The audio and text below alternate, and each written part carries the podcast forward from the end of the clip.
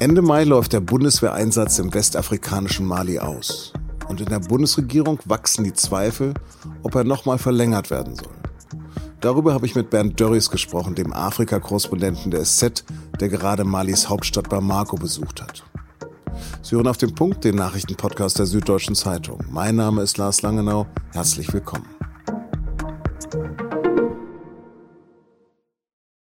Mali. Bei mir löst der Name dieses Landes grandiose Bilder im Kopf aus. Von einem sagenhaft reichen Land voller Gold in Westafrika, von den Lehmbauten der Oasenstadt Timbuktu und stolzen Tuaregs, die auf ihren Kamelen stoisch durch die Wüste ziehen. Sicher beruhen meine romantischen Vorstellungen vor allem auf T.C. Boyles grandiosen Roman Wassermusik. Doch natürlich haben die nichts mehr mit der Realität zu tun. Das Land hat sich spätestens durch die französische Kolonialherrschaft völlig verändert. Mali ist viermal so groß wie Deutschland bei nur 20 Millionen Einwohnern. Und obwohl Mali das drittgrößte Förderland von Gold ist, ist heute die Hälfte der Bevölkerung arm. Ein idealer Nährboden für Extremismus. Zwei Drittel der malischen Bevölkerung leben in Regionen, in denen Islamisten und Warlords das Sagen haben. Über den Rest des Landes herrscht Assimi Goita. Ein 39 Jahre alter Putschist, der unter anderem in Deutschland ausgebildet wurde und sich im Mai vergangenen Jahres selbst vom Oberst zum Präsidenten machte. Freie Wahlen soll es erst irgendwann in den kommenden fünf Jahren geben. Sicher, aber ist das nicht. Auch deshalb wachsen jetzt die Zweifel am Bundeswehreinsatz. Dort sind nämlich etwa 15.000 ausländische Soldaten stationiert, die für Stabilität und Schutz der Bevölkerung sorgen sollen. Darunter 1000 Männer und Frauen der Bundeswehr im Rahmen einer UN-Friedensmission, die seit 2013 läuft. Mit 250 Toten gilt sie als der derzeit gefährlichste Einsatz der Vereinten Nationen. Gleichzeitig läuft in Mali ein französischer Antiterroreinsatz. Außerdem sind dort Kampftruppen aus fünf anderen afrikanischen Staaten. Und dann gibt es noch eine Ausbildungsmission der EU inklusive 100 weiterer deutscher Soldaten. Das Mandat für den Bundeswehreinsatz müsste Ende Mai im Bundestag verlängert werden. Doch vergangenes Wochenende hat Verteidigungsministerin Christine Lamprecht dazu gesagt, Unabhängig von der sehr engagierten Leistung unserer Soldatinnen und Soldaten vor Ort stellt sich natürlich die Frage, ob das die Machthaber sind, die wir befähigen wollen im Kampf gegen den Terrorismus, die wir stark machen wollen, ob wir unsere Ziele auch in der Zukunft erreichen. Das ist sehr in Frage zu stellen. Es sei nicht nur sicher, dass die Bundeswehr im Land erwünscht sei, hat die SPD-Politikerin weitergesagt. Über die komplizierte Lage habe ich mit meinem Kollegen Bernd Dörries gesprochen, der gerade aus Bamako zurück nach Kapstadt gekommen ist. Ihn habe ich zunächst gefragt, warum es gerade zu so vielen Umstürzen und Putschversuchen in Westafrika und der Sahelzone kommt. Das sind natürlich völlig unterschiedliche Ursachen, die da jetzt zusammenkommen. In Guinea zum Beispiel hat sich das Militär und Teile der Bevölkerung dagegen gewehrt, dass der amtierende Präsident eine, eine dritte Amtszeit möchte, was ihm die Verfassung verboten hat.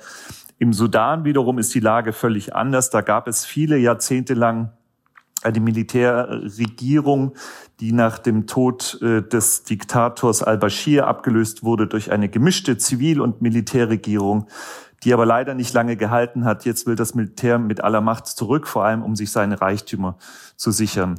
In der Sahelzone sehen wir jetzt eine Reihe von Putschen in Burkina Faso, in Mali und eben den Putschversuch im Niger, der, glaube ich, eine gemeinsame Ursache hat. Das ist die sich immer weiter verschlechternde Sicherheitslage in der Sahelzone.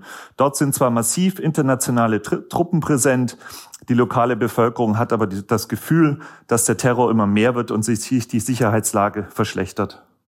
Und wer sind die Putschisten? Haben die was gemeinsam? Die haben insofern etwas gemeinsam, dass es alles sehr junge Militärs sind, die entweder von Frankreich oder auch von Deutschland ausgebildet wurden, die also Teil dieser Sondereinsatzkräfte im Krieg gegen den sogenannten Terror waren, die diesen Kampf relativ weit vorne an der Front miterlebt haben und sehr frustriert geworden sind über die, über die letzten Jahre, über die ausbleibenden Erfolge. Lass uns mal speziell über Mali reden. Du hast äh, vergangene Woche die Hauptstadt Bamako besucht und hast dort sehr schöne friedliche Bilder bei Twitter gepostet. Für mich sieht das so gar nicht nach Militärregierung aus. Und wie hast du denn die Stimmung dort wahrgenommen? Also man muss sagen, dass Bamako, die Hauptstadt von Mali, in den vergangenen Jahren eigentlich immer eine recht gute Sicherheitslage gehabt hat. Von daher, der Terror hat, hat die, die Hauptstadt nur, nur relativ selten erreicht. Also auch Ausländer können sich da sehr frei bewegen. Es gibt den wunderschönen Fluss Niger, wo man essen gehen kann, wo man auf Terrassen sitzen kann und über den Fluss schauen kann. Ich glaube, da hat man als, als Deutscher, der sich nicht so viel damit beschäftigt, glaube ich, eine falsche Vorstellung, wie es da aussieht. In den vergangenen Wochen ist es dort aber immer wieder zu Demonstrationen gekommen, die sich gegen die internationale Truppenpräsenz richten, aber vor allem gegen die Rolle Frankreichs in Mali. Du schreibst ja von Menschen, die den Putschisten zujubeln. Was erhoffen die sich denn von der Junta? Ich glaube, die Menschen sind jetzt in den vergangenen Jahren so frustriert geworden, dass sie vor allem einen Wechsel möchten. Einen Wechsel um, um jeden Preis. Ich glaube, es sind nicht Fans von Militärputschen per se. Umfragen belegen immer wieder, dass die ganz große Mehrzahl der Menschen in Subsahara-Afrika die Demokratie sehr hoch schätzt. Was die Menschen in Mali in den vergangenen Jahren aber erlebt haben, war aus ihrer Sicht keine Demokratie. Zwar wurde dort immer regelmä relativ regelmäßig gewählt, aber eigentlich hatten die Menschen nicht das Gefühl, wirklich eine Wahl zu haben, weil die Politiker, die zur Auswahl standen, eigentlich immer aus demselben kleinen Kreis der, äh, der korrupten Elite stammten. Du schreibst auch von russischen Söldnern in Mali. Was machen die da? Na, das ist die große Frage, was sie da machen. Das weiß man auch nicht so genau, weil es da keine offizielle Bestätigung weder der malischen Regierung gibt noch der russischen Seite. Sie wurden jetzt aber in verschiedenen Ortschaften und Städten gesehen. Es gibt Hinweise, dass sie beteiligt sind eben auch an der Ausbildung von malischen Truppen, dass sie aber auch aktiv in Antiterroreinsätze eingreifen.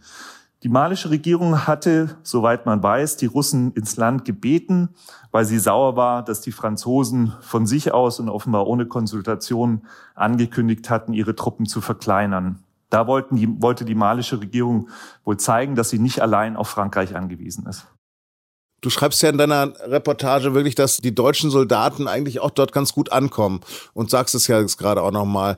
Aber was ist genau deren Sinn und macht es Sinn, wie du es auch schreibst, dass die Bundeswehr dort quasi für französische Interessen kämpft? Naja, ob sie jetzt direkt für französische Interessen kämpft, das ist natürlich, ist natürlich schwer zu sagen. Also die Bundeswehr macht, macht mehrere Dinge. Im, Im Rahmen der europäischen Ausbildungsmission trainiert sie malische Sondereinheiten. Da sagen jetzt die Befürworter der Bundeswehrmission, dass seitdem die Übergriffe von malischen Soldaten auf die Zivilbevölkerung zurückgegangen sind. Die zweite Hauptrolle der Bundeswehr ist im Rahmen der UN-Mission. Und die beschränkt sich hauptsächlich auf Aufklärung, auf Dinge wie Patrouillenfahrten, Drohnenflüge, einfach Bereitstellung von Infrastruktur. Über diese UN-Mission wird in Mali gerade gar nicht so viel diskutiert. Für viele Beobachter aber hat sie doch einen sehr wichtigen, entscheidenden Faktor bei der Stabilisierung des Landes. Und die befürchten jetzt wiederum, dass wenn Frankreich und die Bundeswehr sich zurückziehen würde, dass dann vielleicht diese ganze UN-Mission zusammenbrechen würde. Ganz konkret, soll der Einsatz im Mai beendet werden? Das finde ich ist eine sehr, sehr schwierige Frage. Auf der einen Seite, finde ich, muss man natürlich irgendwie bei Regimen und, und Putschregierungen in, in Afrika eigentlich ganz klar sagen, dass man mit diesen Regierungen nicht zusammenarbeiten muss. Da muss es eigentlich eine klare rote Linie geben. Auf der anderen Seite kann ich auch die Sichtweise der malischen Bevölkerung oder Teile der malischen Bevölkerung verstehen, die mit ihren korrupten Politikereliten, die zwar demokratisch gewählt waren, so frustriert sind, dass sie mittlerweile sagen, wir erhoffen uns von diesen Eliten gar nichts mehr, sondern setzen auf das Militär. Ich denke mal, die Lösung könnte vielleicht darin liegen, dass das Militär nun doch zugesteht, dass es innerhalb eines klar festgelegten Zeitraums wieder demokratische Wahlen abhalten will und dass man in der Zwischenzeit als Bundesregierung, als Bundeswehr stärker mit der Bevölkerung in den Dialog tritt und genau herausfindet, was sie eigentlich möchte. Andererseits schreibst du auch, dass das Militär nur ein Drittel des Landes hält. Was würde denn passieren, wenn sich die ausländischen Soldaten alle zurückziehen würden? Das ist natürlich letztlich nur Spekulation, aber es gibt natürlich schon Vermutungen und Befürchtungen, dass es ähnlich laufen könnte wie, wie in Afghanistan, wo man ja auch jahrelang eine Armee aufgepäppelt und trainiert hat im Kampf gegen die Taliban, die dann innerhalb weniger Tage zusammengebrochen ist. Ich habe da meine Zweifel daran, dass die malische Armee in der Lage ist, den Islamisten dort standzuhalten. Bernd, vielen, vielen Dank. Gerne. Das Umweltbundesamt fordert strengere Grenzwerte für die Luftqualität.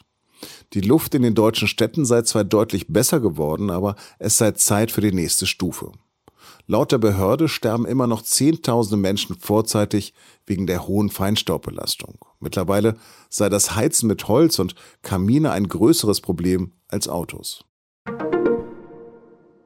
Sack doof, feige und verklemmt. Naja, das lasse ich mal lieber. Sechs Jahre ist es jetzt her, dass der Satiriker Jan Böhmermann sein berühmt-berüchtigtes Schmähgedicht gegen den türkischen Präsidenten präsentiert hat. Jetzt hat das Bundesverfassungsgericht seine Beschwerde abgelehnt, da sie keine Aussicht auf Erfolg habe. Böhmermann hatte sie 2019 gegen zwei Urteile von Hamburger Gerichten eingelegt, die ihm Teile der Satire untersagt hatten. Was darf Satire und was dann doch nicht? Näheres dazu lesen Sie bei sz.de.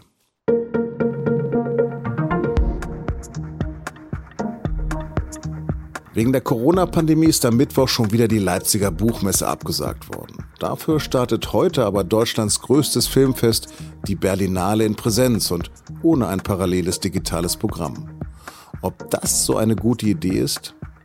Was meine Kolleginnen vor Ort darüber denken, das können Sie in der SZ am Freitag lesen. Und bereits am Donnerstag ab 19 Uhr mit einem Digitalabo.